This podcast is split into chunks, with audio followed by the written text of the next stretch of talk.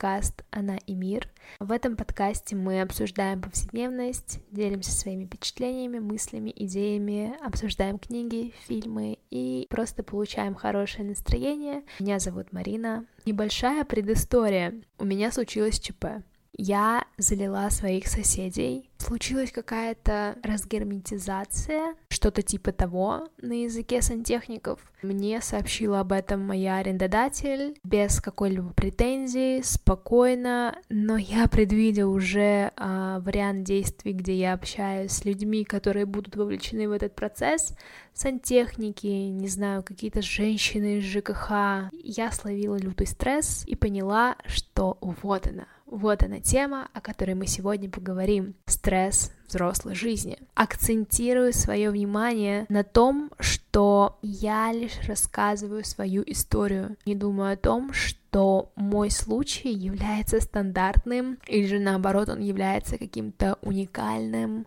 Опять же, начнем с истории.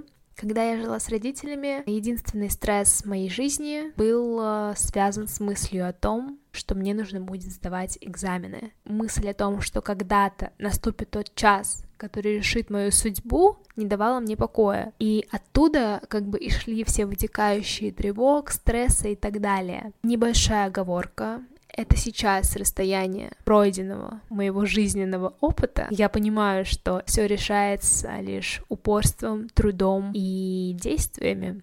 Это просто какие-то издержки студенчества, на мой взгляд. В общем, а, до того момента, как я не сепарировалась от родителей, мне была чужда забота о том, что в холодильнике должна быть какая-то еда, что зубная щетка обновляется раз в два месяца, как-то само появлялось и меня особо не тревожило. Вот когда я сепарировалась от родителей, когда я поступила в университет, тогда в моей жизни случились большие-большие перемены, но все равно я не могу их назвать а, стрессом взрослой жизни. На мой взгляд, когда у тебя есть какая-то родительская поддержка, ощутить полный спектр взрослости не получится. Вот дни, когда я приезжаю домой к родителям, я воспринимаю как какое-то волшебное время, где жизнь ощущается иначе, будто ты снова ребенок, и все бесплатное, и вообще мир крутится вокруг тебя. Я не акцентирую внимание на материальном, но так или иначе, это та часть, которая в жизни приносит немало тревоги, немало стресса, и вообще отрицать силу денег во взрослом возрасте, правда, глупо. Так случилось, что в студенческие годы испытала на себе разные варианты обитания. Я жила и в квартире, и в общежитии. И на самом деле я благодарна университетскому времени именно за период, когда я жила в общежитии. Это такая атмосфера, которая заряжает тебя на какие-то действия, все люди вокруг либо работают, либо учатся, поднимает мотивацию. Ты видишь, как э, кто-то готовит себе еду, перенимаешь какие-то привычки, которые, к примеру, не сформировались у тебя при жизни с родителями. Это случается с людьми, которые росли в каких-то таких тепличных условиях, как я. Очень был крутой опыт, но я сделаю оговорку, что это крутой опыт для определенного возрастного периода. И когда у меня появились появились какие-то деньги, первое, что я сделала, съехала из общежития и начала снимать себе квартиру. Знаете, а, покупка еды, каких-то домашних принадлежностей, не является для меня сейчас каким-то стрессом, по крайней мере, потому что все это можно заказать доставкой.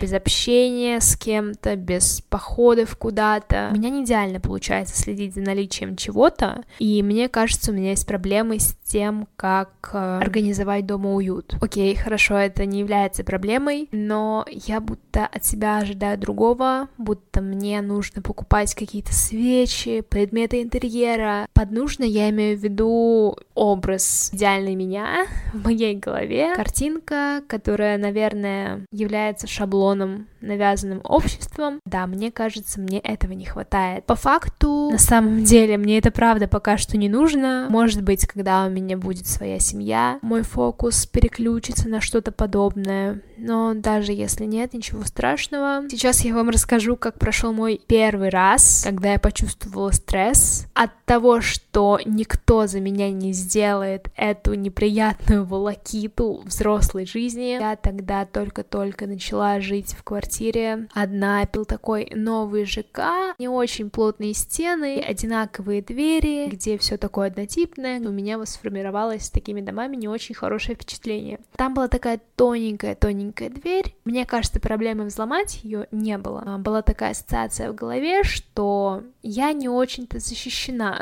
будто бы в любой момент кто-то сможет а, вломиться мою квартиру. Была ночь, и я легла спать. Мне нужно было что ли очень рано просыпаться. Я тогда работала не очень близко к своему месту жительства. Только я начала засыпать, как услышала стук в дверь. Первым делом я подумала, что это мой молодой человек стучится в дверь. А, я написала ему это ты? Почему ты так поздно стучишься в мою дверь? На что он мне ответил, нет, это не я. Мне стало очень не по себе. Единственным вариантом в сложившейся ситуации а, было просто не шевелиться, вдруг просто перестанут стучать. Постучались второй раз, а через какое-то время в третий раз начала а, придумывать разные картинки в голове, как я, не знаю, бегу на кухню за каким-то инструментом, который сможет меня защитить. После того, как постучались раз в четвертый, я встала с кровати на цыпочках, подошла к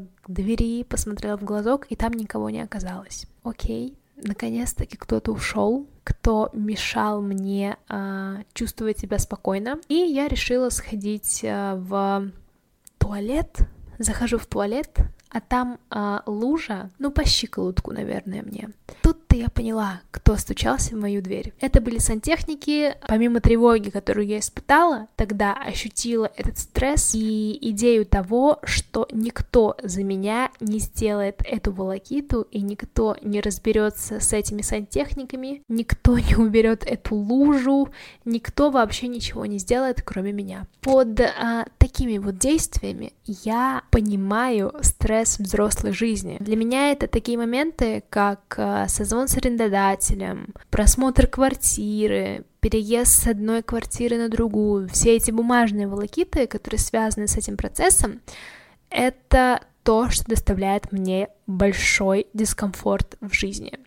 Все это мне так тяжело дается, морально тяжело, общение с какими-то службами, сантехники. Будто перед всем этим общением хочется исчезнуть и снова появиться только после того, как оно завершилось. Когда какая-то проблема решается, я выполнила какую-то тяжелую задачу в своей жизни, чувствую эту эйфорию. Единственный плюс от всего этого — такие вот дела, ребят, как вы справляетесь с э, стрессом этой взрослой жизни, я понимаю, что ответ очевиден по типу «просто делаю». Наверное, когда э, ты живешь не один, эти действия воспринимаются не так, как воспринимаются, к примеру, мною сейчас. Когда ты живешь один, все воспринимается гораздо ярче, будто бы ты э, наедине с этим миром, и в любой момент тебя защитить сможешь только ты.